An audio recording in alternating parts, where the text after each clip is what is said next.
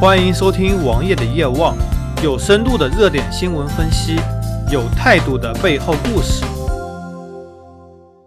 由于下个月会有一个众所周知的事情，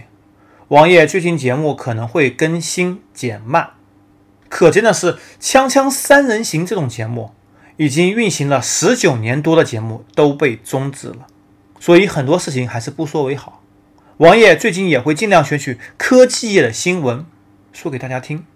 同时能够进行深度的分析，而非科技新闻或者说科技业动向中，王爷也会选取一些比较不敏感的话题来进行说，所以可选话题余地就会非常少，所以是时候的暂停几期节目播出，